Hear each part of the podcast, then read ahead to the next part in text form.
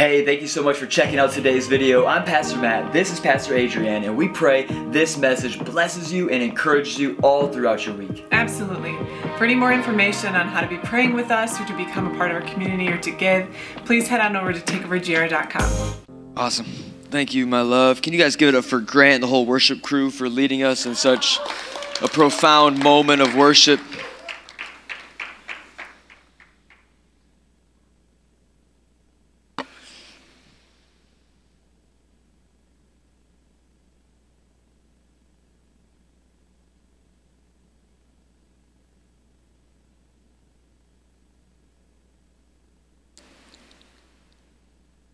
Morning, we're going to talk about some real things.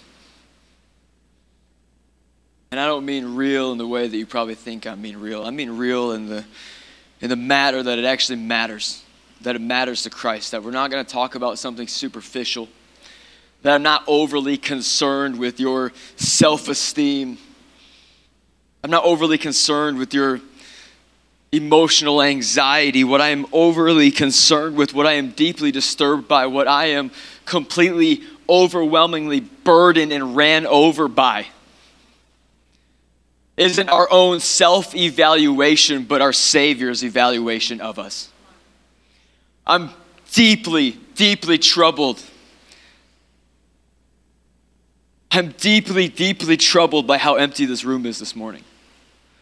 I'm deeply, deeply troubled by what I see in the bride as a whole. And I'm deeply, deeply troubled.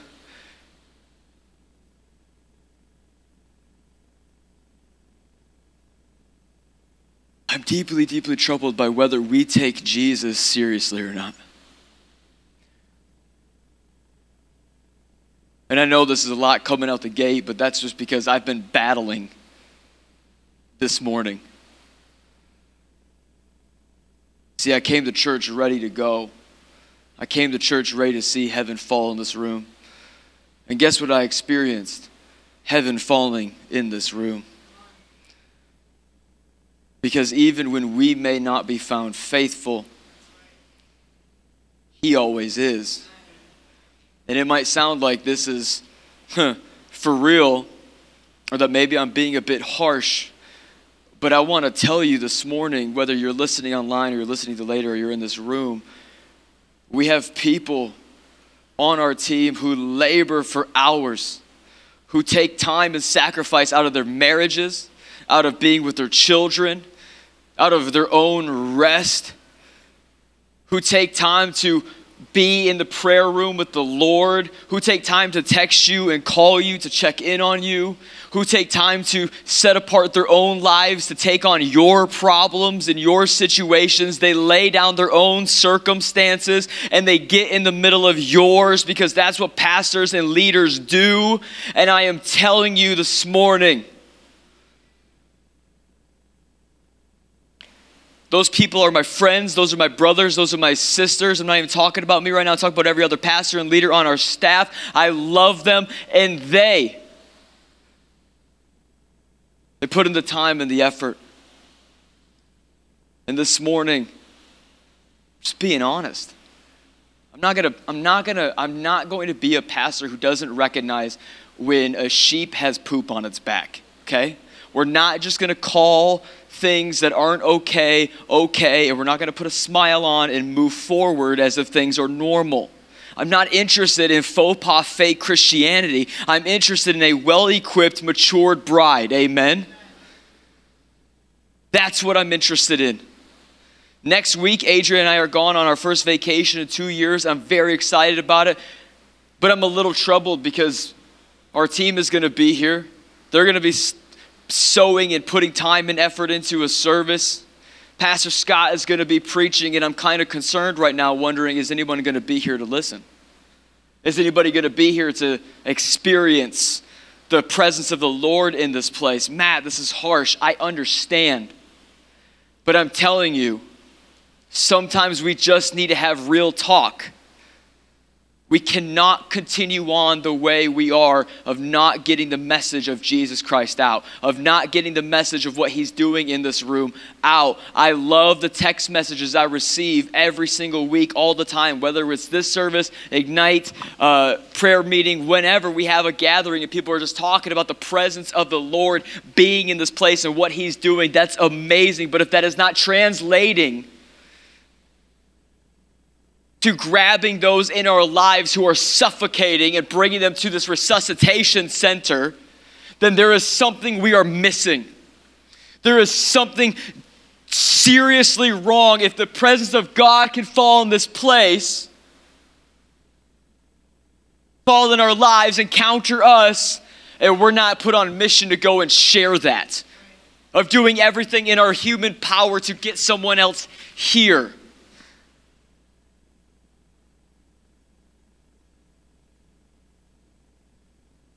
God is faithful to show up. But are we? God has been faithful to grow in His presence being in this place, of His gifts moving in this place, healings, words of knowledge, chains are breaking off people, pornography is being found dead on the concrete, sexual sin is being broken off people, couples are being liberated and they're getting married and they're setting themselves correct. Like things are happening in this room where God said, I am being faithful, and He's looking for a bride that is going to be equally faithful. So, is this a little bit of a spanking? Yes. But if I didn't tell you this, I would. This isn't me airing my grievances. This is me being burdened. This isn't me just picking a fight. This is me coming to you as the spiritual father of this house, going, I am concerned, my son. I am concerned, my daughter. I'm concerned, my children. We've made a place for your friends to come, for you to run wild, for you to have a relationship with the King of Kings and Lord of Lords. Set this place apart for us to gather as His children, to go wild in His presence. This should be the event of our week.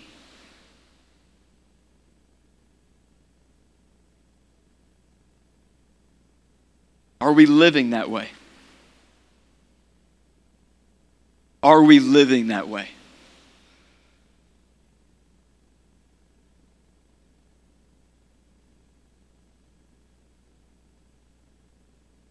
It's not love to not tell you the truth.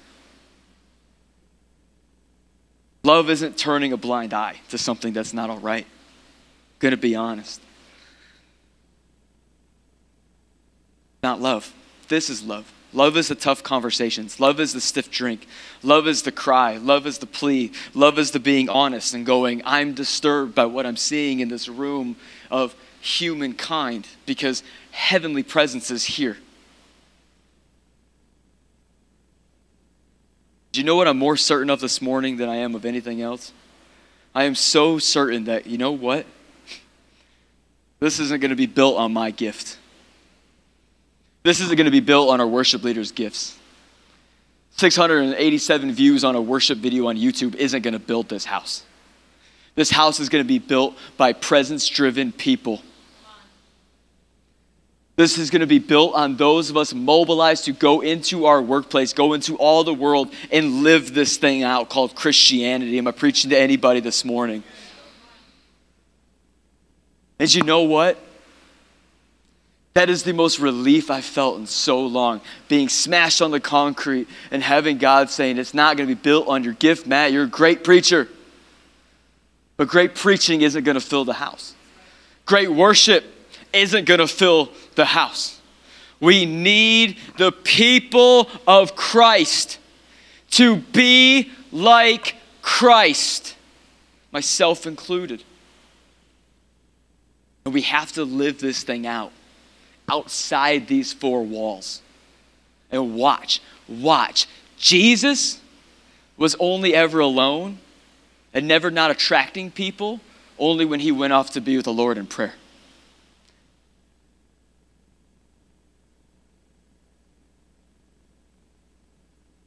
This isn't alone time. Takeover is not a social club. This isn't the Christian yacht club. We are interested in being a mature bride.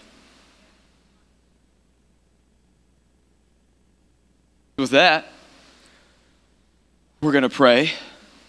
We're going to read the scriptures and we're going to dig into it. Does that sound good? Do you still love me? Yes. Okay, because I still love you. If you're taking notes this morning, on and around your seat, there's a uh, there's a prayer journal around. You can just steal that. That's yours. That's on the house. We partner with a great organization in our city called Our Daily Bread, and we got boxes of them bad apples, and uh, they are for you. So take notes. Take notes. So, the title of my message this morning, we're going to continue our series, The Citizens of Heaven. The title of my message is Those Who Were Ready. Those who were ready. Those who were ready. Would you just turn and ask your neighbor this morning, Are you ready?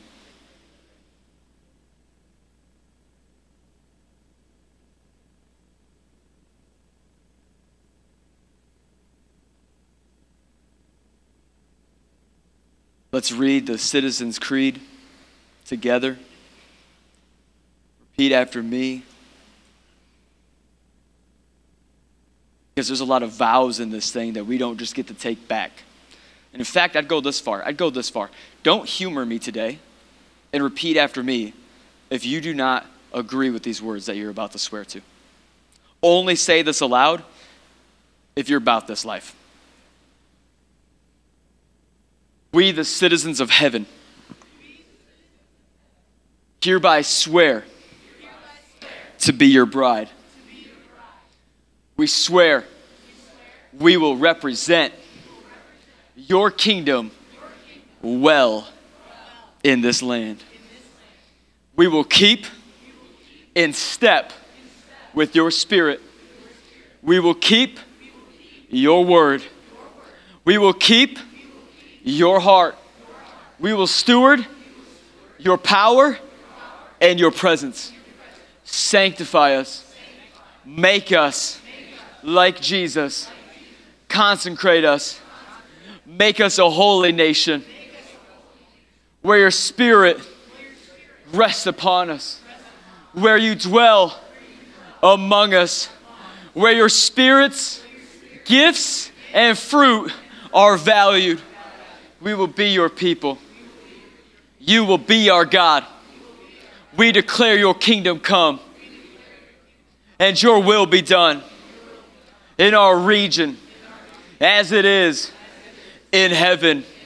We swear to give our lives for revival. Amen. Amen. Amen. It is finished. Those who are ready. Those who are ready is the title of the message. We're coming out of the book of Matthew this morning, Matthew 25, 1 through 13. I'm rocking the ESV as it is the most literal English translation. You can read anything else you'd like except for King James or the NLT. I love the NLT. I was just kidding because we needed some levity, and whenever I can get Evan to do his great Evan laugh, I enjoy it. If you haven't heard Evan laugh, you should. He's a way more fun guy. All right. Matthew 25, 1 through 13. Here we go. Ready? Can you guys give it up for Kenny and Kelsey holding it down in the back, by the way? So faithful. What a bunch of legends. Matthew 25, 1 through 13. It'll be on the Sky Bible behind me. Here we go. Then the kingdom of heaven will be like ten virgins who took their lamps and went to meet the bridegroom. Five of them were foolish and five of them were wise. For when the foolish took their lamps, they took no oil with them. But the wise, they took flasks of oil with their lamps. As the bridegroom was delayed, they all became drowsy and slept. But at midnight, there was a cry Here is the bridegroom. Come out to meet him. Then all those virgins rose and trimmed their lamps, and the foolish said to the wise, Give us your oil, for our lamps are going out. But the wise answered, saying, since there will not be enough for us and for you. Go rather to the dealer and buy for yourselves. the only time in Scripture the Lord will encourage you to see a dealer, just so you know. And while they were going to buy the bridegroom, or they're going to buy, the bridegroom came, and those who were ready went in with him to the marriage feast, and the door was shut. Afterward, the other virgins came also saying, Lord, Lord, open to us. But he answered, Truly I say to you, I do not know you. Watch therefore that you know neither the day nor the hour. We're going to pray. We're going to ask the Lord to meet us in this place. Amen. Father God, I thank you so much for today. I thank you for the changing of the season. I thank you for fall. I thank you for what the season represents so much in the earth, God, that there's just a realignment of priorities. There's a realignment of our lives where, where maybe the, the fun of summer is, is gaining back into a formation of priority and prioritizing, hopefully, your house, hopefully, your church, hopefully, the gathering of your saints, the preaching of the word, and the presence, most importantly, God. So, Father, we thank you today that we have the opportunity to be in this room where something special is happening. It's not special because the preaching is great. It's not special because the worship is anointed. It's special because for whatever reason, and it's unexplainable to me, but God, you certainly just find a love for this house and you love to show up here. And Father, we are so grateful for your presence. Father God, I just tell you right now, you know the condition of my heart. You know how wounded and hurt I feel right now. And God, I just want to tell you, as the father of this house, I don't care. Though none come with me, still I will follow. Though none come with me, still I will worship. Though none come with me, still I will preach. Though none come with me, still we will be here. Though none come with us, God, you are priority. You are presence in person enough. You are everything. So, Father, I repent of how I was feeling during worship. I repent before you and before my church. Father, I just say to you, you are my one. You are my center. You are my true north. You are my love. Yours is the kingdom. Yours is the power. Yours is the glory forever. Amen. Holy Spirit, would you come? Would you come and would you rev us up? Would you wreck us this morning?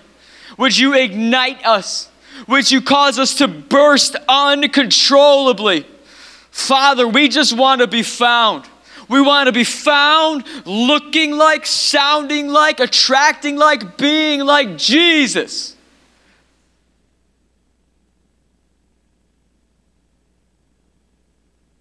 Father, today we just come before you and we humbly submit ourselves, saying, God, would you grow this church? Would you grow us as people? Most importantly, would you mature this church and would you mature us as people? In Jesus' mighty name, a faith filled church said. Amen. We still good? You love me? I love you. We're a happy family. Let's get it. Those who were found ready. Those who were found ready. You see, man, uh, one of the things that I'm deeply burdened by, and I know I keep using that language, but it's true. It's true. I, I am telling you, I am I am mad in the most original English definition of the word insane, fallen out of my tree. I am buck wild, completely overwhelmed, completely out of control, completely disturbed to my innermost being with the state of the church right now. And I tell you why. I tell you why. It's the state of the world. It's the state of the world. We knew it was going to get bad. We knew it was going to get dark. Jesus has already revealed to us what it was going to be in the end of it. But just as the world is dark, he also proclaimed in his revelation to John, the book of Revelations, he also proclaimed that the church would be attractive, that the church would be a light, that the church would be shining. Though none wants to trade with us, they all want our way of life. And so I am grieved that potentially right now it's incredibly dark and hopefully incredibly close to his coming return, but yet is the church shining as bright as she is supposed to be? The reason I'm concerned by this is because Jesus, his words, his words have just messed me up from the floor up. He has just done something in me in the season where he's burdened me with his phrase where he says, My kingdom is not of this world. And really the whole whole point of evolving from the Jesus people to the citizens of heaven is truly the same series. It's just a more hopefully matured version of it. The whole point is the whole point is is that man if his kingdom is not of this world then by proxy categorically his people can also not be of this world and if his people are not of this world what world are they a part of? And if his people are not of this world what world do they look like they are a part of? What land do they look like they are from? Who do they sound like? What dialect are they speaking with? What accent do they have? What vernacular? What nomenclature? Are you picking up? What what?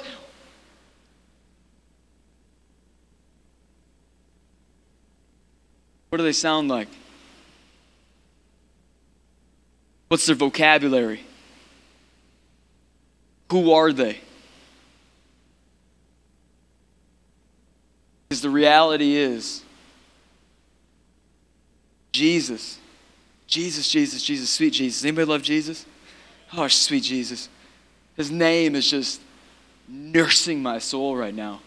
It's nursing my heart. Just saying Jesus, I feel better every time I say it. Can we just all say Jesus? Jesus. I love Lord Jesus. See, if we're not of this world, then we put, we cannot we cannot be people who look like this world, who talk like this world, who feel like this world, who are motivated like this world. We have nothing in common as far as even Jesus goes to say, What does light have in common with darkness? We're not of this world. We're not. We are foreigners, and that's why we started off last week. There was no other way to begin this new season, this next moment in church, than other way of than, uh, than, than establishing this message that we had last week called anointed, armored ambassadors. We could not grow out of being simply the Jesus people and begin to walk in our citizenship of heaven's people if we do not understand what God has gone to great lengths to make available to us. So if you weren't here last week and you didn't listen to the message yet, I encourage you to do that so we will be on the same page. Because I am telling you, I am telling you, I am telling you, Jesus Jesus, sweet Lord Jesus, He is not coming back for an unprepared bride. He is not coming back for an unreadied bride. He is not coming back for an unequipped, ill equipped, and uninformed bride, but He is coming back for a strong, beautiful. She is not a damsel in distress. She is a dragon slayer in a white dress, taking the heads off demons and devils alike. Amen.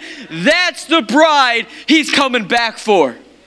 And that's the bride that I am interested in growing here. That's the bride I am interested in maturing here. You see, one of the things I think is deeply, deeply concerning right now is the fact that whether it's the world or it's culture or it's the church, we seem to be really obsessed with this phrase growth. Don't get me wrong, I just I just got done talking about how much I want to grow this church. Do you want to grow this church? Can we grow this church together? Does, does Grand Rapids need takeover church? Because if it doesn't, I'll go to China. Does, take, does Grand Rapids need takeover? Because I know some Christians in the tunnels of China who could use this. I'll kill myself for them just like I'll kill myself for you. Like, we doing this? Then let's do this. Because here's the deal we're all concerned with growth. I got to grow this. I'm trying to grow that. I'm trying to grow my influence. I'm trying to grow my platform. I'm trying to grow my business. I'm trying to grow myself. I am so concerned right now. Right now, it's just, I'm just kind of growing myself. I'm just kind of working on myself. I'm just trying to get some inner growth going on. And what I'm concerned by is the fact that growth has become vogue, growth has become sexy. Growth is good, but it could be better. Growth is good, but it could be better because here's what I'm disturbed by. So many are concerned with growth, but very few are interested in maturing.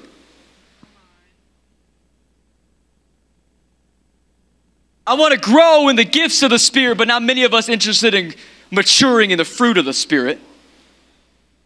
We've been on gifts for a long time, but we're going to keep being on gifts because, man, we got to get busy doing Christ and not just being like Christ, okay? We've got to be doing Christ. That is the whole point of having this banner. That is the whole point of the gospel is that he would not be Christ alone, but he'd be the firstborn among many brothers and sisters. Amen? Amen.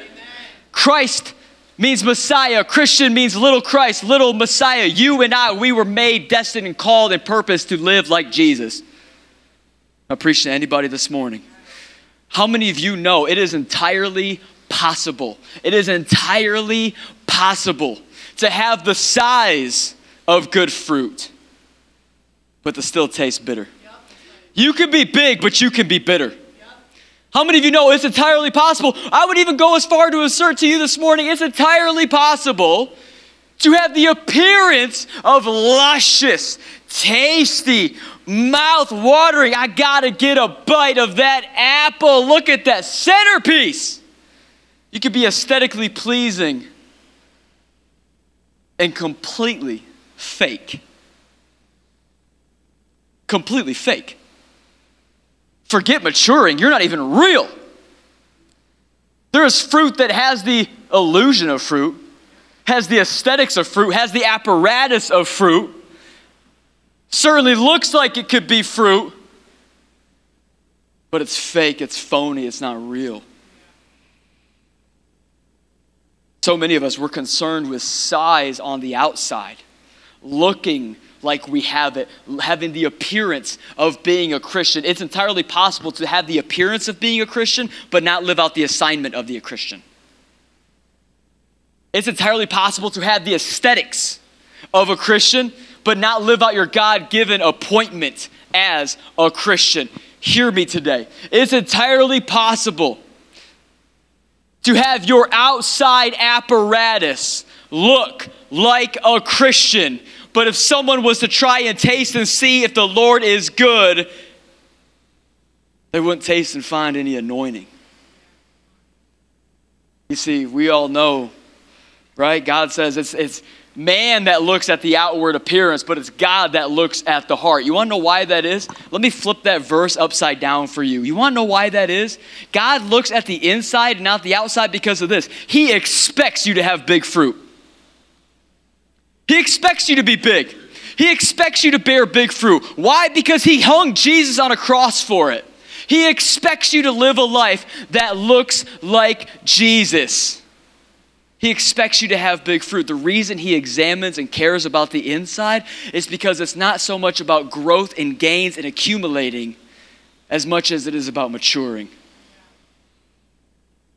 You can be big and still taste bitter. But he's not interested in just a big, flashy bride.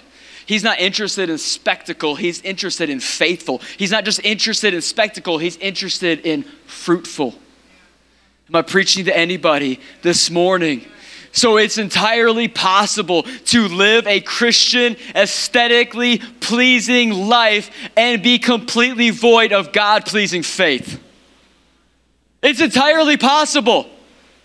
But most of us, if we're not informed of this lie, informed of this trap, let in on the little dirty secret that the devil doesn't want you to know, but God has been screaming from his throne for centuries now it's not in near, the kingdom of God is not of mere talk, but it is of power.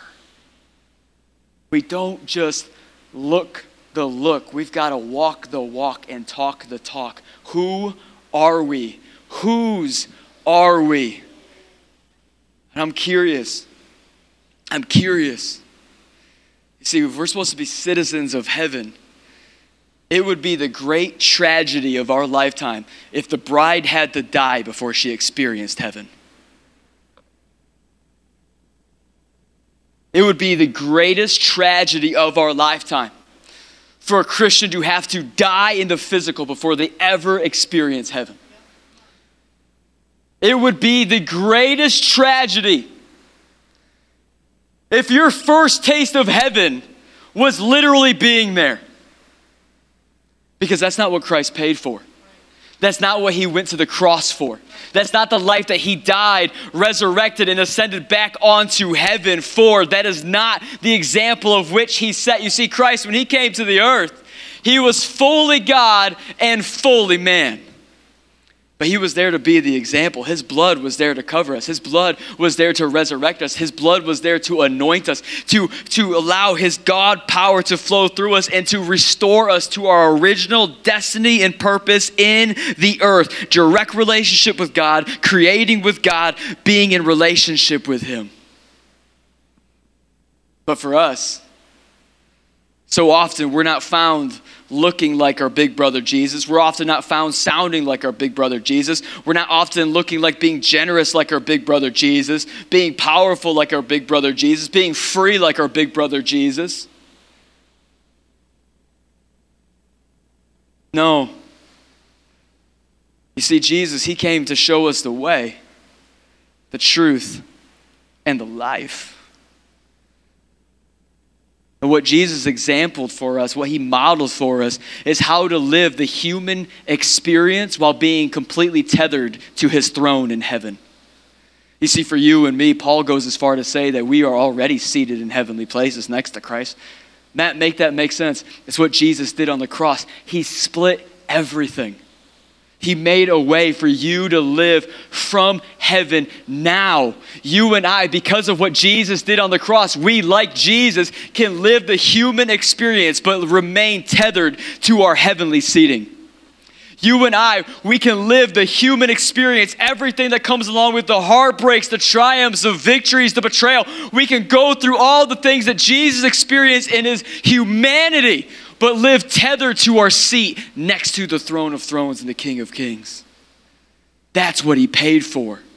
See, Jesus, he never said, he never said, live in such a way that you'll get to heaven when you die. He said, on earth as it is in heaven on earth as it is in heaven. That means our assignment, our destiny, all we can hope for is not simply living a life that might be good enough to see if we get in one day. He already purchased heaven for us, but it wasn't heaven later, it was heaven now and later. Amos is shouting me down. He loves this message. Friends, I'm deeply, deeply concerned that we allow the lie of cultural Christianity to rob us. To rob us of our image and likeness being restored back onto us through the faithful and finished work of Jesus on the cross. He didn't purchase heaven for later. He purchased heaven for now. Heaven, hear me, church, hear me. Heaven is the reward for those who labor to get heaven to here. Heaven is the reward for those who labor to get heaven to earth. Heaven's the reward for those who labor. Man, you, you and me, we're we're a part of something bigger. We're a part of something that actually has meaning. You see, Jesus, when he came, God, the whole thing, it wasn't on accident and it wasn't haphazardly, it wasn't without intention or design. No, no, no. He had a plan. You see, you are his bride, and he has a bridal gown ready for you. Yet, so many of us in the bride are still found in our earthly garments, our dirty rags, the things he saved us out of. And he's going, I've got a bridal gown for you. I've got a new garment for you, a new life for you, a new reason for existing for you, a new purpose for you. I have a life set before you you can't even begin to imagine. Yet you are still living in your old garments. And I came today to plead with the bride and say, we got to begin to put on our bridal gown. You see, I love the Bible. I love the Bible, and I really love this portion of Scripture. And I love it because, man, can I tell you briefly before we really dig into it? When Jesus says the word fool, he's actually going back to this verse in Proverbs. And this proverb, it says that a fool is the worst thing you can call someone. It's the worst thing. A fool is worse than the worst slur that you could come up with. It's worse than the most crass or cussing words that you could say. It is worse than any hateful thing you could muster for the person you despise most in this world who has wounded you greatly. A fool is even worse than calling someone a sinner. Well, Matt, how can that be? Pastor Matt, what does that even mean? I'll tell you. A fool is worse than a sinner because a sinner is our starting point. A sinner is where we all started. A sinner is where we all began. We all were born into sin. We all had sin. We've all fallen short of sin, and we are all in desperate need of saving. A fool is a saved person, but who continues on living in the same manner of which they need saving from. A fool, oh, say it again. a fool is someone who's been saved, but continues on living not like their Savior has instructed them, but in the same manner and ways that they needed saving from in the first place. Can I tell you this? A fool. A fool is a bride that has been given a bridal gown from heaven and yet chooses to dress in her old rags when her bridegroom comes. A fool. A fool is someone who has everything given to them to live a redeemed and raised to life kind of life, yet chooses to remain a dead man or woman. A fool is worse than a sinner because a fool a fool will be saved but be content going on in the manners of which they needed saved from in the first place. That's a fool. That's a fool. In fact, Jesus goes on to say, There is fools and there are wise. What kind of Christian are you going to be? That's a wild statement. That is a crazy statement. There are those that were fools and those that were wise. Oh my gosh. Can I ask today, what kind of Christian do you want to be?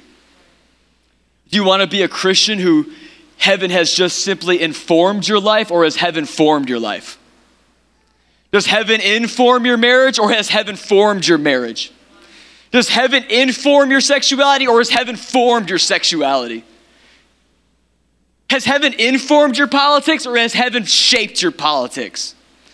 Oh, I'm preaching this morning. We are getting after it. Has heaven just simply informed how you go to church, or has heaven formed? shaped, transformed how you have relationship with the creator of the universe. Has heaven simply given you information or has heaven brought you formation for your life? Am I preaching to anybody this morning? We should be living in such a way that heaven forms our lives and then informs the lives around us of what heaven is.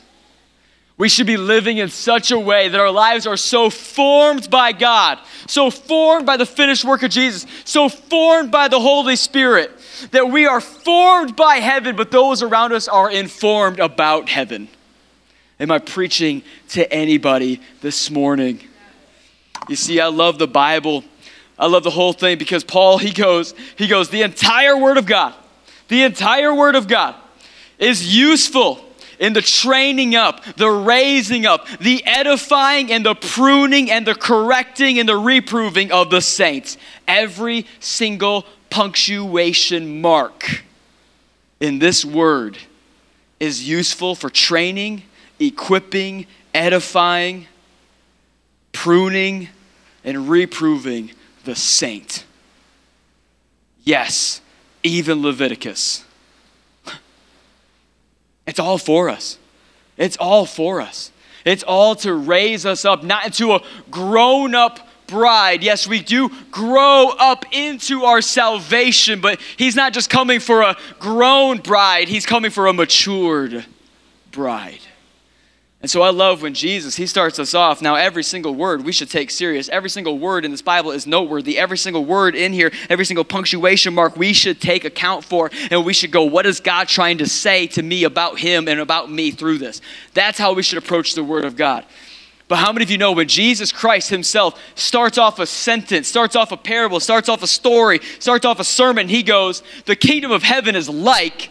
How many of you know we need to begin to pay attention? How many of you know when he says the kingdom of heaven is like, it might be that as citizens of the kingdom of heaven, we should probably get clued in on what he's about to say. We should probably incline ourselves to what is Lord Jesus about to say right now? This has got to be big. This has got to be huge. When Jesus, he starts off and he says, The kingdom of heaven is like. This is a moment where we sit up and we go, What is it like? Because we know what the kingdom of America is like. We know what the kingdom of Rome is like. We know what the kingdom of Babylon is like. We know what the kingdoms of man is like. But what is the kingdom of God like? And can you imagine the disciples? They're all going, Yeah, yeah, what is this? What is this? Oh, Caesar gonna get it. And they're all thinking it's gonna be big tanks and they're all thinking it's to be massive armies, and they're all thinking it's to be this crazy, just industrial takeover of Rome when they incline their ears. And Jesus, he goes, The kingdom of heaven is like 10 virgins awaiting their bridegroom. Can you imagine? Can you imagine that wild statement being said to you? And you're going, TO on the gameplay, Lord Jesus. Um, Come again? Ten what? Why? That's not enough people. like like you'd be you'd be so confused and dumbfounded and, and, honestly, we're going to dig into this whole portion of Scripture because there's so much. Honestly, we can spend years on it. It's, it. This is ridiculously saturated with what God has for His people and what He's called to. But one of the things we need to zero in on right here before we go any further is the, the sheer fact that Jesus Christ Himself calls us His bridegroom. Adrian and I were walking the dogs and I was talking about the bride and of Christ and all these things. And she was like, Well, hey, do you think the fellas in church? Do you think the fellas at large, do you think men really understand what it's like to be a bride? Do you think they get why this is? And, and honestly, I kind of wrote it off at first. I wasn't really thinking it was essential. I thought maybe we were mature enough to understand that this isn't weird in any way. But you know what? My wife is really gifted in discernment, and so I really want to pause for just a second and go, Jesus is our bridegroom, and we are his bride. If that makes you uncomfortable as men, get used to it and get over it. Get used to it and get over it. This shouldn't make us feel emasculated. Well, Matt, we are men of valor. Yeah, God called you men of valor while simultaneously calling you his bride. What does that tell you? That tells you his definitions for our lives are better than our definitions for our lives that tells us that God's interpretation of His Word is better than our interpretation of His Word. Can I say that again? God's interpretation of His words are greater than our interpretations of His words. If He's calling us a bride, there is something on the inside of that word that we need to get underneath us. That we need to get in. We're all about being men. For a second, let me talk to you. We're all about being men of valor, being strong, being mighty, and we should be because Jesus is strong and mighty.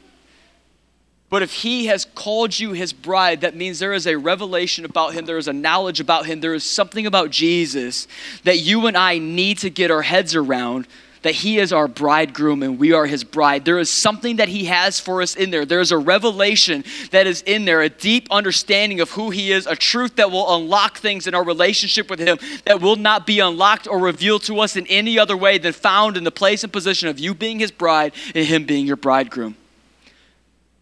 Is that too fast? Listen, you are the bride of Christ. And if that makes you feel emasculated, maybe there is some humility that needs to be worked out in you. Maybe there's something that you're like, you know what, I just don't love the song Lover of Your Presence. I don't like that worship song that says, I'll be your lay down lover. I don't like that language. God's language is better than ours. God's word is greater than ours. God's understanding of his word, his interpretation of his word, and his language in his word is better than our interpretation of his word, our understanding of his word, and his word, or our word. He decides it all. And let me tell you this can we get into the scripture? He describes you as his bride. Description, bride. Prescription, readied. See, God always gives a description and a prescription at the same time. He describes you and then he prescribes you. You see, his, his intention, his intention was never to return for simply a bride, but a readied bride. Well, I'm a part of the church. I show up sometimes and I go to some of the things and but are you ready? Are you ready? Are you ready? Because what's apparent to me in this portion of Scripture, real quick, is this. You want to know what's really apparent to me? The fact that he says there's 10 virgins, five who were wise and five who were foolish, five that were found ready and five that were found not ready. You want to know what that tells me? 10 virgins. 10 virgins. All 10 of them in the same place, gathered in the same place all 10 of them waiting in the same place with the same knowledge, same awareness, the same alertness that bridegroom Jesus could be coming for them at any point in time. See where I'm going? Same level playing field, same level of forgiveness, same level of grace, same level of purity. They were all washed, redeemed, restored, and put into a position, a place of being virgins again for us. They all had equal knowledge and equal understanding, equal footing, and equal placing in the house of which they are instructed to await the coming of the bridegroom. And yet, five were ready and five were not. You know what that tells me? Is that you can live with an awareness but have zero preparedness. You can have an awareness that he's coming back but have no preparedness. It's not even a word, but it works. we can actually be alert. But alert doesn't alert doesn't amount to being ready. Alert doesn't amount to being anointed. Alert doesn't amount to maturity. We got a lot of Christians done paranoid right now in this hour, but paranoia, a paranoid people doesn't amount to a presence given over people. Am I preaching to anybody this morning? We hear some chains falling in the room because I am telling you, they all started off in the same place with the same assets, with the same awareness, with the same understanding, the same forgiveness. We live our lives. We live our lives always blaming the fact that we're not ready on somebody else who was ready. We live our lives of missing opportunity, of not being chosen, of blaming everybody else, and we live exactly like these five fools who were given equal opportunity under the blood and the authority of Jesus, found in the same church, the same position, the same place. And yet, those that were ready were wise, and those that were unready were fools. You know what that tells me? that tells me that it's entirely possible, entirely possible to possess a lamp but have zero oil to run it. That shows me that it's entirely possible to live playing dress up Christianity and not be clothed in the dunamis power that Jesus paid for. It's entirely possible to play dress up Christianity but never put on your bridal gown. It's entirely possible to look the part of Christianity, but when Jesus comes to, to not be found ready to possess a aesthetically pleasing Christianity but not have a readied Christianity. Am I preaching to anybody this morning. You see, I wonder. I wonder why it is that those five virgins were so unprepared. And you know what it led me to, that pondering? That pondering led me to the fact that, man, for 2,000 years, every generation has thought that they were going to be the generation that Jesus came back in. And so far, they've not been. And I, and I have seasoned saints in my life who tell me that all the time. They're like, Matt, you got to preach something else. You got to slow down a little bit. Come on, man. You can't be preaching that urgency. I used to hear that all the time at Life Church. I did a whole series called Faith, Hope, and Love, a series on revival, and I got trashed every Monday in my office for because I emphatically believe that Jesus Christ is interested in another revival before his arrival. Jesus is interested in another revival before his, uh, his arrival. I'm not preaching to anybody this morning. And I got told to slow down. I got told to watch yourself. Don't speak above your knowledge. Don't speak above your ears. Don't speak above things that you don't know anything about. You're just a young buck. Every generation, Matt, has thought they'd be the one that Jesus would come back for. And I'm telling you this the reason every generation thought they would be the generation that Jesus came back for, and the reason Jesus hasn't come back yet, is because every generation so far has believed that lie. That you know what? Well, they didn't come back then, and they had the Jesus people movement. They didn't come back then, and they had all the beginning awakenings in the original 13 colonies. If he didn't come back then, well, then he's not going to come back now. So why am I spending time in my prayer closet, spending time memorizing scripture, spending time ministering to my coworkers, spending time making sure my marriage is holy and that my soul is in good condition? Why am I spending time getting ready if he isn't coming? If he's not coming yet? And I love that Jesus has waited 2,000 years and he might wait another 2,000. I don't know him. I don't know his plans. I'm not him. I do know him, but you know what I'm saying. No one knows the hour the bridegroom's coming besides the bridegroom himself. But you know what? You know what I think he is looking for? I think he's looking for a bride that readies herself for his arrival, even if he might not show. I think he's looking for a bride who is interested in preparing herself regardless of whether he arrives or not. I think he's looking for a bride that's saying, I am so in love with Jesus, so sold out to all that he is. He has made so much available to me that even if he doesn't show in my generation, even if he doesn't come back in my lifetime, just the thought of it is tasteful of heaven. It's still a foretaste of what we could be. It is still worth getting readied for. Because Jesus didn't die for an unreadied life, he died for a readied life. And that means that God's best is still found in the readiness of his bride, even if the bridegroom isn't coming yet. But so often we've believed that lie. Every generation thought. Every generation thought. Miss me with it. I am sold out to it, and I will give every ounce of blood and sweat and tears in my body to either see Jesus' arrival or a revival before. I'm not preaching to anybody this morning. You see, one of the important things in the scripture is this five had lamps, five had lamps and oil. Oil, every time in scripture, is the same word as anointing. It's the same word as anointing. Doesn't matter if it's Greek, Aramaic, Hebrew, same word. It's the same word as anointing. That means there is something about the lamp. There is something about the burning of God. There's something about the fire of God.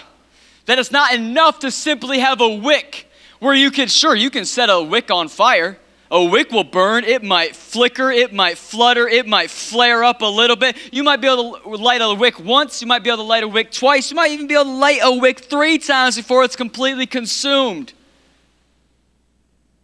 But a wick in a lamp without anointing, well, that's just not something the Spirit can burn upon.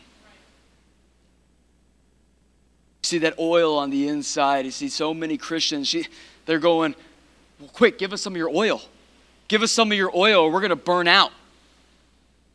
And Jesus is telling the five verses, no, no, don't give them your oil. No, don't give them your oil. That's what the point of the parable. Don't give them your oil. Well, Matt, that sounds harsh. No, no, no. They all had level playing field. They all had equal knowledge. They all had understanding. You have to have anointing for the Lord to burn upon you. If you don't have anointing, You will flicker, you will flutter, you will flare, and you will burn out. But that's how so many Christians live today, isn't it? So many Christians today, we live just lighting the wick on fire, letting it sputter, letting it flicker, letting it go in and out. And we might have a season of being on fire. We might have two seasons of being on fire. But Jesus isn't looking for a bride who's had seasons of revival, had seasons of being on fire, who has seasons of being lit on fire for cause of Christ in the earth. No, he's looking for people who are continually burning.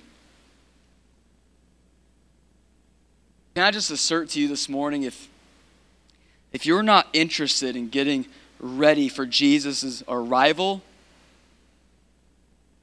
you will have no place in a Jesus revival.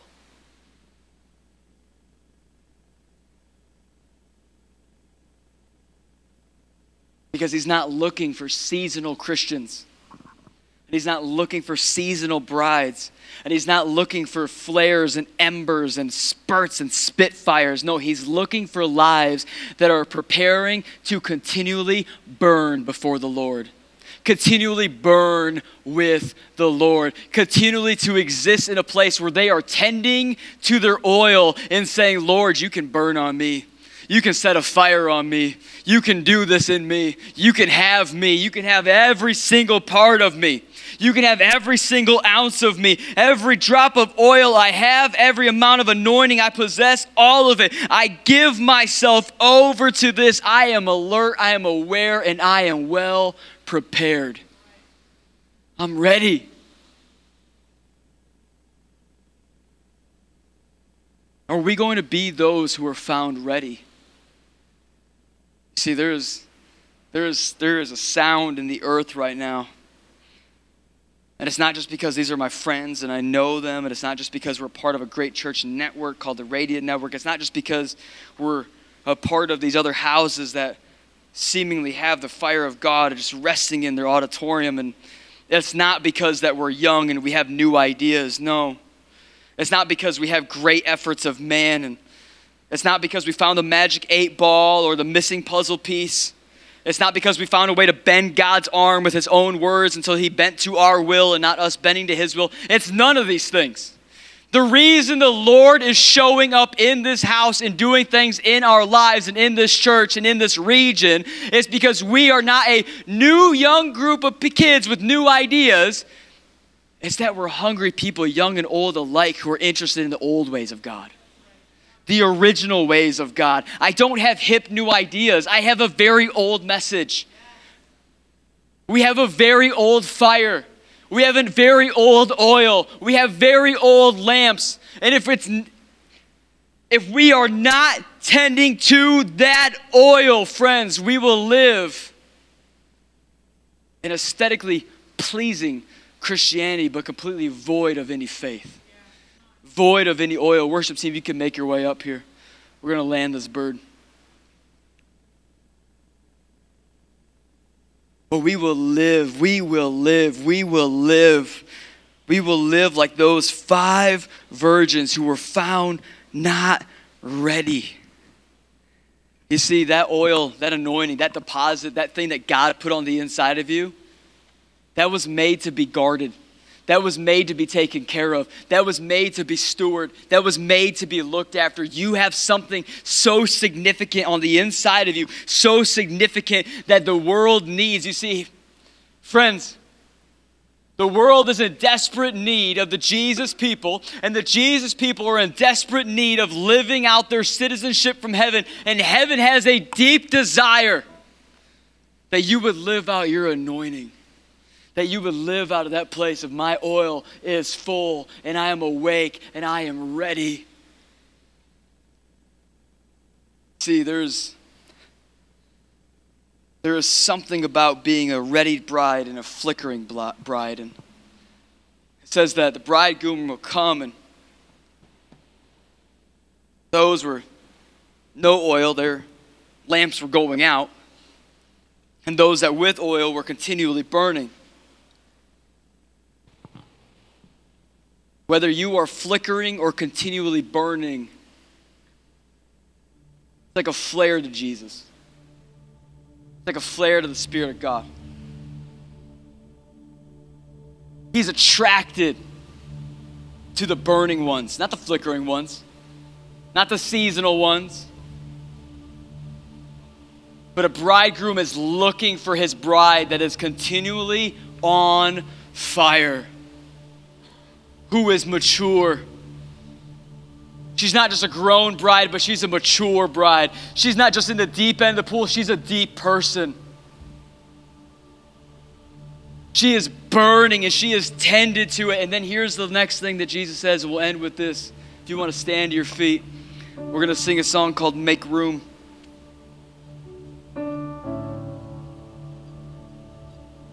And if my core leaders are able and don't have babies on their hip, would you come down to the front? And Zach, would you grab the oil behind you?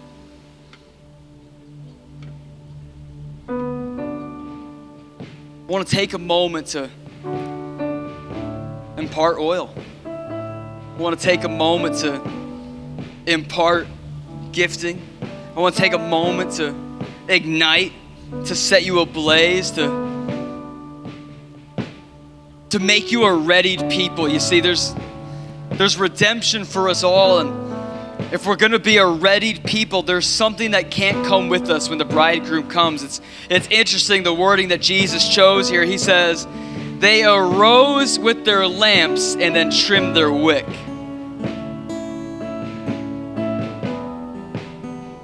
You see, your oil is so important. Your oil is so important. What's on the inside of you is so important that the ashes of what God has already burned, of what God has already taken out, of what God has already come and consumed in your life, it can't go with you where Jesus is taking you. Your ashes can't go with you with the bridegroom. And so when we come when we begin to tend our lamps and tend our oil and trim our wicks, when we come and we say we will be the five faithful, we will be the five wise, we will not be the five fools. And we got to start keeping our oil safe, keeping our oil ash free. We've got to start tending to our lamps. We have got to be a readied bride. And so here's what I want to do. Actually, Pastor Evan, can you just get rid of that for me?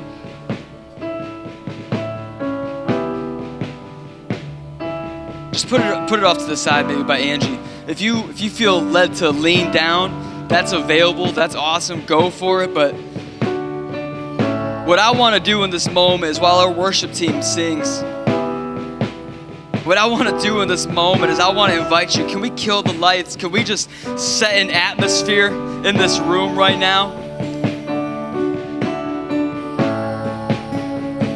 And in this moment, I don't want us to wait until the line goes down. I don't want us to single file. I don't want this to be nice and put together. I don't. I want this to be ugly. I want this to be undignified. I want this to just be raw and real because, man, there is a readiness available to us. There's a relationship with Jesus that comes with being his bride and knowing he's the bridegroom. There is so much more so much more available to us that we have left that he says i've prepared a feast. I've prepared a wedding party. I've prepared something for my bride. But only those that are found with oil only those that rise and only those that will trim their wicks. Because the other five they'll come back and they'll find a door closed and they'll knock and jesus will say i i don't know you you might have claimed my name, but you didn't possess my oil. You might have claimed my name, but I didn't burn upon your life. You might have claimed my name, but you were too busy living with your ashes, having no oil to burn upon, and you were found not ready when I came. We are growing a ready bride, and I want to invite you in this moment to begin to come forward. And let's just anoint the heads of the saints. Let's anoint one another. Let's begin to right now just be a ready people, a prepared people. Let's start today. We're going into fall. We're going into this new season. We're going into the rest of this year where there's holidays and there's all these things and school is starting back up. And whether you're a kid going to school or you're going to college or you have kids, life is going to begin to happen a different way right now. And what cannot happen is for you to be unprepared. What cannot happen is for you not to possess the oil and the anointing that God has for you. So, right now, don't wait for me to be done. Just start coming up. If you want to get prayed over, if you want to get anointed, this is your moment. Start moving. Every person should be doing this. This, this is a moment you should be praying over each other. You should be anointing each other. You should be filling each other's oil right now because right now we don't know the hour. We don't know the time. We don't know when He's coming back, but we know what He's coming back for. We know whom He's coming back for. We know what they look like. We have the description and now we have the prescription. Right now, Right now, he's saying, There's a ready bride I'm looking for. There's a ready bride I'm ready for. There's a ready bride that I'm coming back for. She is holy. She is built up. She is complete. She is lovely. She is garbed in, in a bridal gown.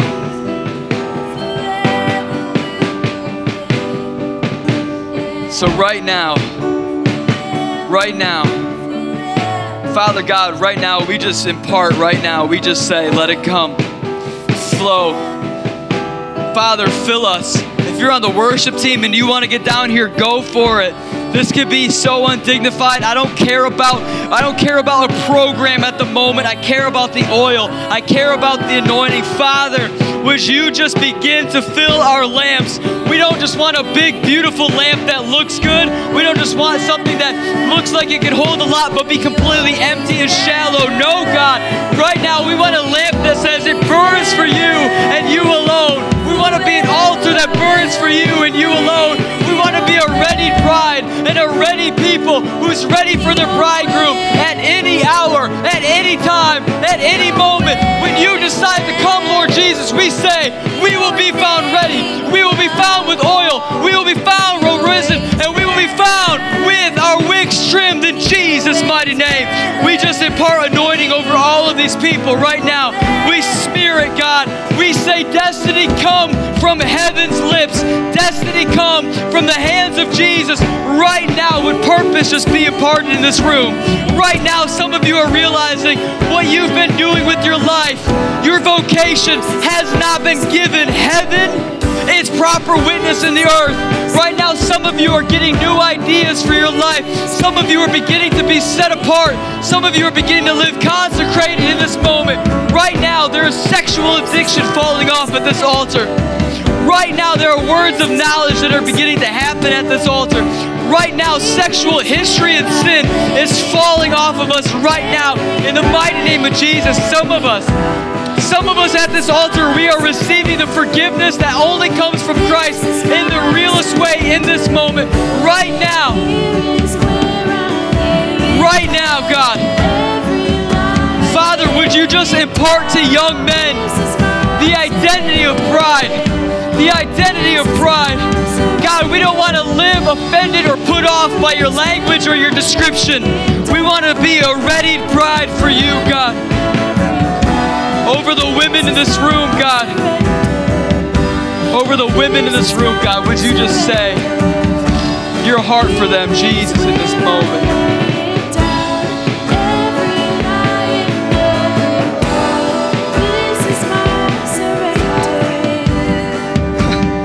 Jesus. Jesus, we just say right now, King of Kings, Lord of Lords. We ask for gifts. Do whatever you want to. We ask for depths. And I will make room. We ask for growth. We ask for maturity. We ask for a knowledge and a wisdom and a revelation that only comes from the position of a bride and her bridegroom. Would you anoint us? Would you impart to us?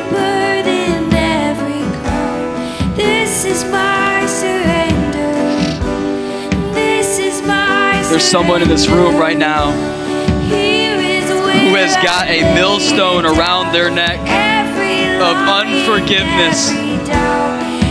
There's someone in this room who has a millstone around their neck of unforgiveness, of hurt that they felt, of betrayal they've experienced, of wounds that are so deep that they can barely talk about it. And right now, the Lord wants to heal those wounds The Lord wants to untie that millstone.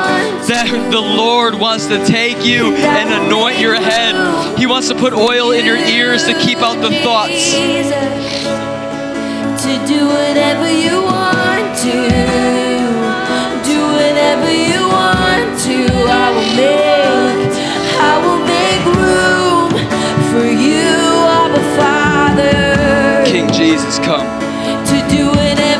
Forgiveness flow right now in Jesus' name. Do whatever you Anointing come in Jesus' name.